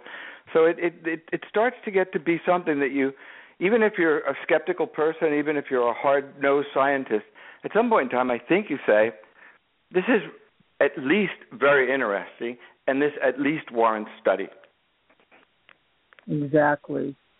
Now, on the East Coast, there has been a lot of, of sightings, and there's a lot of interest, especially Whitley Strieber was actually up in uh, upstate New York along the Hudson, and uh, I lived there uh, for Mhm. a time. And the one that really shocked me the most was uh, the one that uh, that woman was levitated out of her apartment building, and the whole city was shut down. I think everybody wasn't the bridge to New Jersey shut down that night. You know the Yes, yeah, story exactly. I'm talking about? I do, yeah, uh huh. So I'm that's not intimately familiar with it, but uh, I, I do I do remember it, and I do uh, remember the the newspaper clippings. Yeah. Yeah, to me that is one of the ones that uh shocks me the most, and uh because there were so many different people. I think there was even everybody from politicians to uh, the people that saw the poor people being levitated out of their house in their nightgowns. and they were yeah, up in yeah. apartment buildings, and all the traffic had been stopped. It's Yeah. just, uh, you know, then some people say no, that's not what happened, but it depends on your point of view, like where you are, where you were parked, or whatever. But Exactly. pretty uh, uh, Well, I- trustworthy people said it did happen. Well, actually, I saw talk about trustworthy people. Um, you know, the Arizona lights, the famous Phoenix light. Yes. The governor of Arizona was an eyewitness. He he didn't uh, he didn't t- say anything until his political career was over, but he's still a fellow, probably in his 60s, I guess, early 60s, maybe maybe maybe mid 60s, something like that. I just can't recall his name, but uh, a prominent, you know, governor, and uh, actually, I think may have entertained a, a presidential bid. But um, I saw him interviewed about these uh, these um, Phoenix lights, and he said, you know, I didn't say this before, and I actually was derogatory, and I apologize to people that stepped forward, and there were hundreds of Mm. them that, that witnessed Oh, yeah. this, if not thousands. And he said, I was in a park with my uh, with my son, and uh, you know, swings and the, the usual thing. But right around that time, I I saw a UFO, just like the people described, and he said, I can tell you, again, very similar to Tom Gifford. It was the size of a football field, and it floated directly overhead. And as I, I didn't want to say anything then, you know, I was governor. I was not in a position to, to make more hysteria than was already existing. But that's a fact, and I watched it for 10 seconds as it went by and then took off at a tremendous speed. So, I mean, again, you're talking about people that were potential presidential candidates, you know, Right. that, that say was- that, that they witnessed this. I mean, I think you've just got to. And by the way, a former Air Force uh, Air Force fellow. I don't know if he was a pilot, but he was in the Air Force. And um, you know, you you've just got to give credibility to to that. I mean, you cannot say this is a, a kook. You can't say this is somebody that that's hallucinating because thousands of people saw the same thing. So it, well, it that's really and truly I is. think yes, that's why I think it's intentional re- re- revealing itself more and more, and it's hard to miss a football field size uh, uh, ship, and that it's flying so low. I think it's That's right. intentional, and because Stevie you know, Wonder we're could running see that, around, right? yeah, we're anybody could see it, and so hey, I'm here, and I'm giving you time to absorb this because right away, uh people are going to shock. Like him, I'm sure he went to complete denial. No, this isn't happening. And other people But- took off because I interviewed one of the guys, Steve. Oh, He really? took off, and him and his friends, and they went over somebody's house, and she was standing outside looking at it because it had moved from wherever where everybody was seeing it, and it moved to another location. So people were actually chasing it down in their cars. And I saw him speak in person. God, what's his last name? I don't, I'm so bad at names and everything. But anyway, his first name is. He was out there uh, watching it, and he's a pilot, so he knew he was judging. Well, how fast is this thing going? How Yeah, big exactly. is this thing? Exactly. you know and Exactly. uh they kept their heads but uh it was quite startling to everybody and people were scared i'm sure they ran in their house they they were Sure. thinking I think they're mesmerized. I mean, it just you know, just stand with their jaw jaw dropped. But you know, you make a good point. Uh, you know, uh, the Mojave incident is uh, the the book that I wrote is about the about the Giffords and about this this eight hour experience, conscious, twelve uh, another four hours, a twelve hour experience in total. But there was a similar experience. But as you make po- uh, point out, these things get larger and more visible over time. In the 60s, maybe you remember in Massachusetts, uh, Betty and Barney Hill. oh of course Yeah, this was a, it was an interracial couple. I think maybe the fellow was a teacher, and uh, I, I don't recall uh, you know if his wife was a homemaker or a career woman. I, I don't recall, but very intelligent people, and, and they they had this story that they were driving, they saw this UFO, and then they looked at their watch, and there was no uh, unaccounted time, uh, eight hours, four hours, whatever it was, and then through hypnoti- uh, they were hypnotized. I, maybe it was Budd Hopkins who was involved with that. And they were retrogressed and they recovered these experiences. So they had the conscious experience just of seeing a UFO, the lights beaming down, and then then they had this missing time recovered through hypnosis. If you take the Mojave incident, very similar in the sense that it's progressed to here's an eight hour conscious experience. People pinching themselves in the back of a camper. These beings able to be described in great detail. Their experiences being able to be described in great detail. The ships, what they're doing, the the the the the, the, the momentum, the atmosphere around them, and then four hours additional are recovered on the actual spacecraft. A much larger story than any of the stories I'm aware of. If you take the idea of uh, the people who say, in, uh, let's say in the Arizona area, the Phoenix Lights, this governor I'd referred to, sees a football field-sized craft float overhead and then, you know, at some tremendous amount of speed, dart off.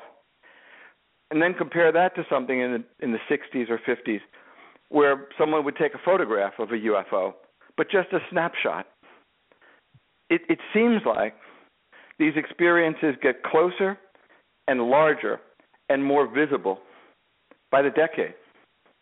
Exactly. Well, because we seem to be blind. if we see, if, even with so many, okay, that didn't just happen one time. It happened another time. And my sure. best friend, the one I told you about, and her husband were out there. They were going to Texas, and they saw that big black some people say it was looked like a boomerang. Some people say. Yep, exactly. My friend says it was a triangle with lights Fine, on the yeah. edges. Mm-hmm. And yep. uh people give different uh impressions of what they saw, but she said what she saw was so black and big, it blocked out all the stars. She said you couldn't really see it except for what was blocking out. And then she said the way it left, because because I I remember when she saw it she because she called me and she said the way it left was it seemed like it folded in on itself. So uh-huh. when it folded in, it was almost like those little games you used to play with the paper thing. You know, you fold it down yep. and the corners are folded. She said it, it was black, jet black. It folded in on itself and then disappeared because when it right. folded in, you could no longer see it. Exactly. And she said that's what she saw. And her husband saw it at the same time, and so did all these hundreds of other people saw the same thing. Sure. So I think I yeah. don't know if they call that one the Texas lights or or whatever, but it's the same kind of sighting. No, no question. But again, it's bigger than life. It's huge, and it's undeniable. It's it's something that's in your face, you know. But this is far different. Like uh, the the the Giffords experience in the Mojave. Oh, it's unique. He says it capped the entire valley. I mean, it was so large it capped the entire valley. So My there's God. nothing, nobody trying to hide things.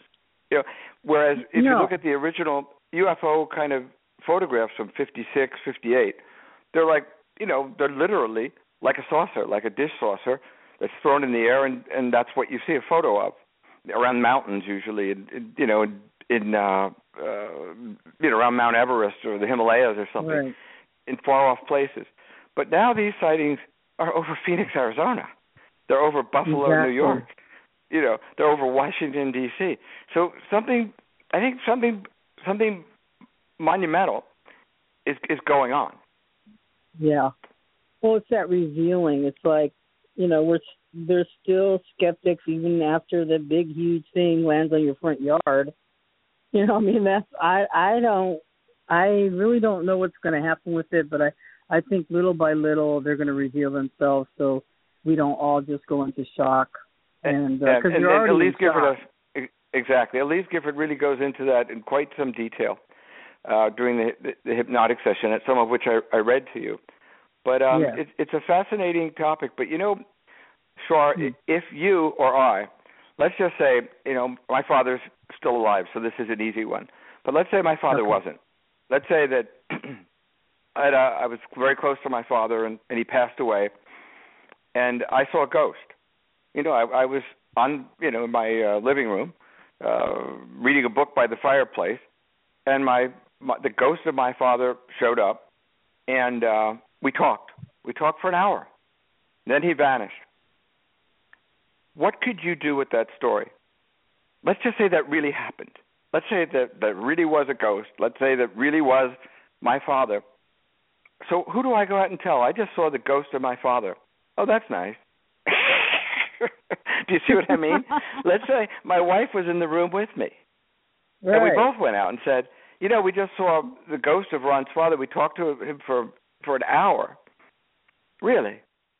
You see what I mean?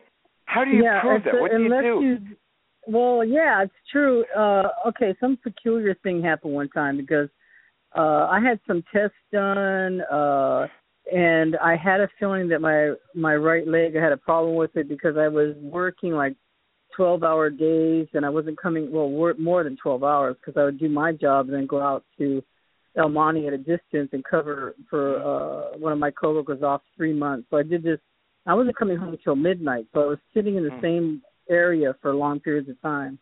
And Mhm. they did a test and my doctor said everything came back normal. So the night Mhm. before I had another doctor appointment with her, my grandmother showed up. Well, and how she showed up was she was sitting on the end of my bed. Now, if you know what an old school yaya looks like, you know they're always in their widow's weeds, and then she had Mhm. all the black on from the old country, and she's sitting Mhm. on the end of the bed, and it's not what you want to see. You know what I mean? So Mhm. she freaked me out. Mm-hmm. And I went, oh my god, is she she's telling me I'm gonna die? So I called my best friend, I still saw her sitting there, and I was on the phone. I said, you got to come over. My yaya's here, and I'm scared. And she said, what are you? The hell are you talking about? I said, get over here. She came over here, and I went, there she is on the bed. She wasn't really there. And I Mhm. I went, what the hell? Anyway, so the I started thinking my grandmother had a very uh bad leg. And I started thinking about that. So when I went to the doctor the next morning, I asked my uh doctor, I said, Doctor, uh, what about those tests? She said, Oh, it came back normal. I actually went over to my chart. I opened it up right to the right page, and it said positive for deep vein thrombosis. I had a blood clot in my leg. And she Oh, said, God. Crystal, I also look in your chart. I said, Look, doctor, it's positive for deep vein. She said, Oh my God, I got to send you to the emergency room. I said, Doctor, you said there was nothing there. She said, Well, how did you know? I said, Well, my yaya. It turned out she studied in Greece, so she understood that I said grandma. I said, My Yeah. yaya was there. She says, Your grandmother was there? I went, Yeah, and she had that, but she was telling me I had a problem with my leg. And That's of course, I had to go on that horrible Coumadin and everything else. And I said, Doctor, why do you believe me? Did she believe me? She said, Because after my da- dad died, I saw him sitting in his chair every day for 30 days. And that's I was like, What the heck? Oh, I, I think there are a lot of stories like that. But but again, how how do you you know how do you prove it? You know how do you No, prove don't. something like that? You know, yeah, you don't. And so uh, and so I, I think to a large degree, fortunately, again, there's videotape and there's eyewitnesses from all over the world. Fortunately, there's radar. Uh, you know, there's pilots that uh, catch it on radar in the air. There's there's Exactly. uh, military radar. So it, it's hard to deny that uh, that clearly there's there's there are UFOs. Clearly, there are UFOs. No one would argue that, even the most hard-nosed uh, military man or, or, or scientist. There are unidentified flying objects. I mean, the government came to that conclusion themselves with Project That's Blue right. Book. Yeah. Oh yeah, Project Blue Book. Um, now it yeah, might not be amazing. uh, it might not be 50% or 70%, but if you could say 5 or 7% after scientists study the hell out of it, don't know, cannot Right. figure out an explanation that that could possibly fit. Well, I'd say that's a pretty significant number.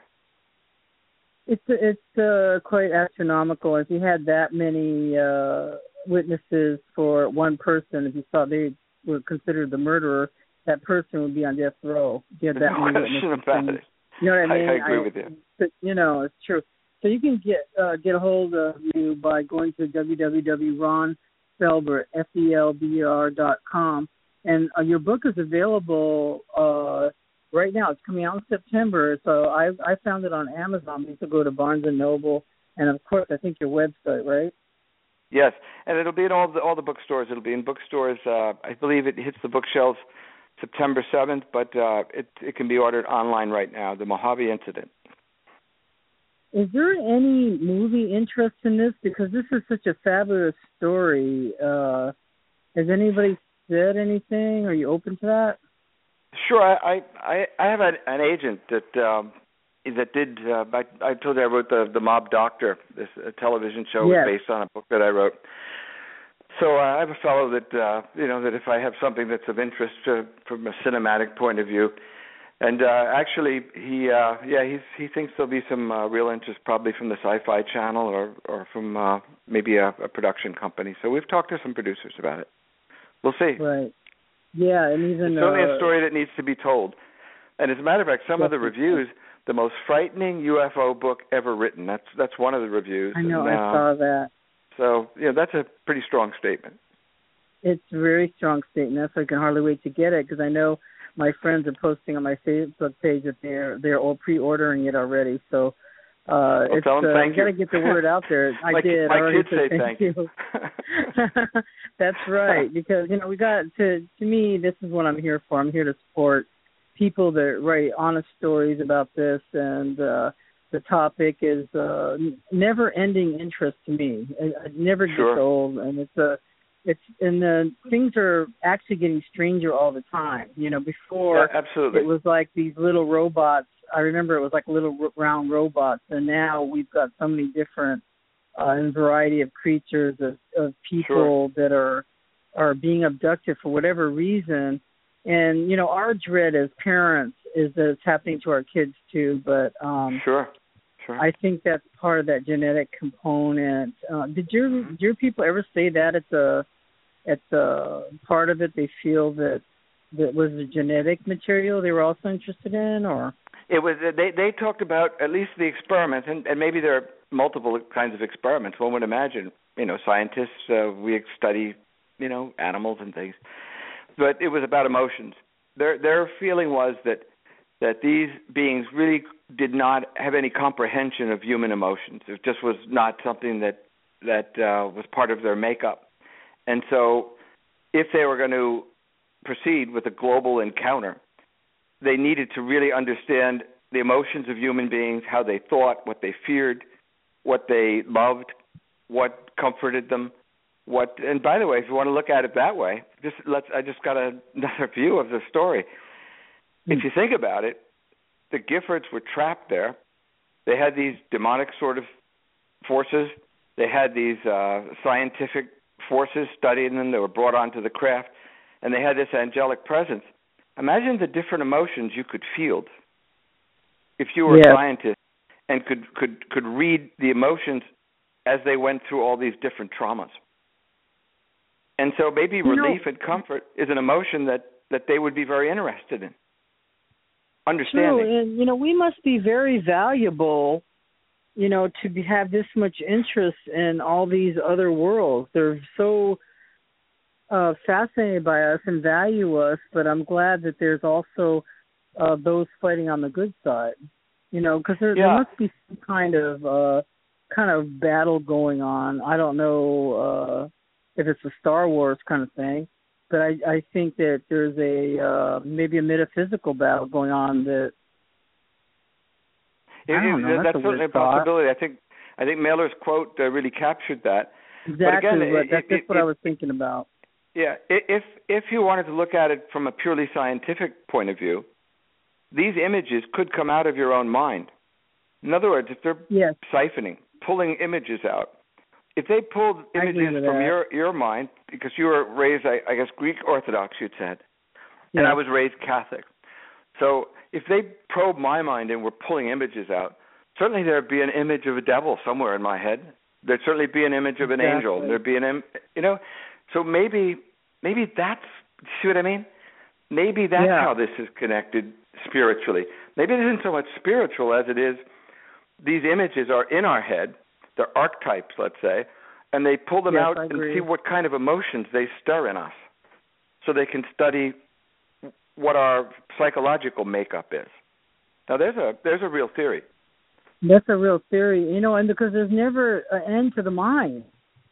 And I think that's why it's so interesting is that there's never an end. Once you go through that door, there's another door, there's another, you know, it's down that rabbit hole, really. Sure, you know, sure. uh, that we talk about that uh, it's such a incredible thing. I think we're very interesting. You know, I'm, I would, I don't like it. You know, I had one positive experience, uh, and that was uh, this year. It's the only one I had in my whole life, and that's since I was a kid. And Mhm. it, my best friend was with me, and I told you there was a positive cat cat like being.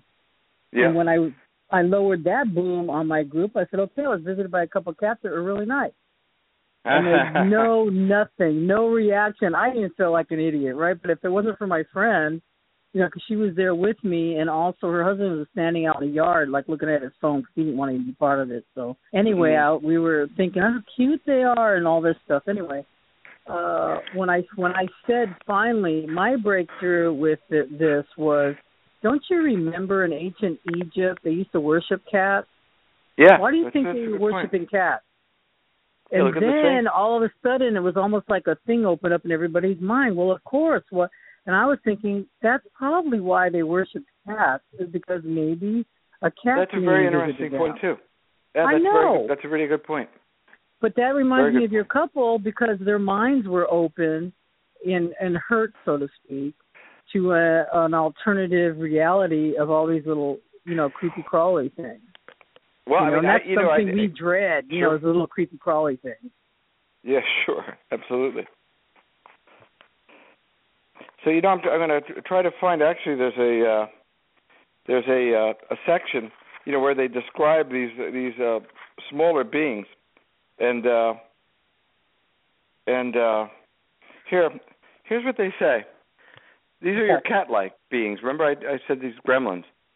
Like gremlins. Mm. Now listen to this. This is going to be very interesting to you because of what you just said. Like gremlins, Mm. no larger than three feet in height, with heads the size of a cat's. Translucent torsos and thin diaphanous limbs, the creatures reveled around the camper with boundless energy. Their eyes, fierce and malevolent, pierced the night as a pack of them climbed the branches of a nearby mesquite tree, while others tumbled and frolicked like child monsters amid the sagebrush and juniper that shrouded the desert wash where they'd camped. We're going to die, said Elise at last. These were the first words uttered by either of them since they'd positioned themselves in the back of the camper. It's shocking. You know, and, and remember, really I said that they, and remember, I said uh, that they actually pinched each other. So Tom's wary eyes scanned the blackened valley, unsure of himself and all that was going on around him. His huge frame quaked as he reached for Elise's hand. Pinch me. What? Pinch me. She did, and he felt it. Am I awake? Yes. Are you seeing what I am? I think so, but explain it to me, she answered numbly. Tell me exactly what you're seeing so we can compare. He swallowed hard. It was an exercise in sanity. Quote, the monitors, grayish blue like electric images, forming and unforming at the foot of the tailgate. She put her trembling arm around him, pressing him tightly to her. Yes, that's what I see. What else? The eyes. Red? Yes. What do they look like? Dwarves, kind of like monkeys, but evil. I can feel the evil, see it in those eyes. He shook his head in disbelief, attempting to erase the image from his mind, but it was no use. They're playing, he continued, like wild kids, running up and around the camper into the wooded area and brush of the foothills and in the trees over there, he said, pointing to the right. But they must be weightless. Why? Because the branches, the limbs of the mesquite, even the thinnest ones, aren't bending. I know, Elise whispered. I see it too. Steve held her at arm's length suddenly. He looked deep into her eyes, burning with fear. Are we hallucinating? No, I don't think so. Then it's real. As real as anything I know, she pledged. Tom, I'm scared. She put his hand over her heart. Can you feel it? My breathing, my heart. I'm hyperventilating. Anyway. Wow, that just gives me the chills. It's, it's really something else, and I'm I'm looking forward to uh, getting your book. And I encourage everybody to support you and go get that book and your other ones too. You you just have an amazing body of work, and it's, it's very interesting. And I'm gonna start getting your books and reading them all. Thanks so much, Especially Shar. This one, I will. So. Uh, you're welcome on any time, and uh, it's been wonderful having you on. And thank you so much for uh, being here and being such open-minded guests. And uh, we Absolutely my appreciate you very much. And it was great. It was a great discussion. you, it, very much so. And again, you can be reached at uh, your website www.ronfelber f e l b e r right That's correct. dot com. RonFelber.com. Yeah. And and the book is The Mojave Incident. September. The Mojave It- Incident, yeah, it- and it will be it- out. It's available right now. It's available right now Available on right uh, now? Amazon, and um, Yes. and it'll be in bookstores in a, in a week or so. are you going to be doing any book signings? Are you going to go out there and do something, or what's your uh, next uh, project? Well, I am going to do a book signing, uh, but it's it's it's here on the East Coast. I'm going to be doing a, a book signing in uh, New Jersey, uh, yeah. out on the East Coast uh, on September 12th in Mendham, New Jersey. And I'm going to be doing, you know, a lot, a lot, maybe more like talk shows and things like that, because uh, book signings are kind of rugged to, to you know, uh, tramp around yeah. the country. So uh, yeah. probably, probably radio, maybe a little TV. Oh, that sounds excellent and interesting. So let us know and uh, good luck with everything. It's been amazing talking to you, and I wish you a good night. I know it's a lot later there on the East Coast. Thanks so much. Take care, Shara. Right. Take care. Nice good, good being here. Okay, bye bye. So, people, uh, just wonderful talking to uh, Ron Felber. You can reach him again at www.ron, R-O-N, Felber, F-E-L-B-E-R dot com for his book.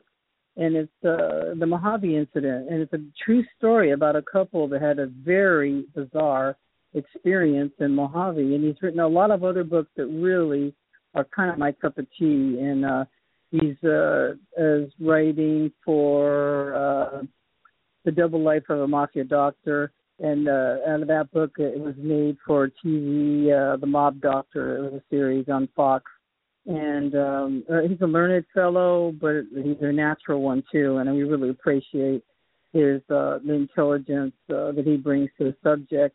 And I want to thank you all for tuning in tonight and calling in. And I appreciate everything very much. And come back next week when we have another guest and it's it's uh, it's been an amazing night. Really, it's given me a lot to think about, and I think you too. Uh, it's given all of us a lot to think about. So thank you again, Ron. And so follow the link to contact me, and you can also leave me a message you want to be part of our show for general help and assistance. You can also write me by snail mail. You know, Char McCain, PO Box 980, Hermosa Beach, California 90254. And all our shows are archived, so you may listen to it later after it's processed. I want to thank our guests and again tonight, author Ron Felber, and also remember to tell your friends about our show. And uh, this is our 301st episode, believe it or not.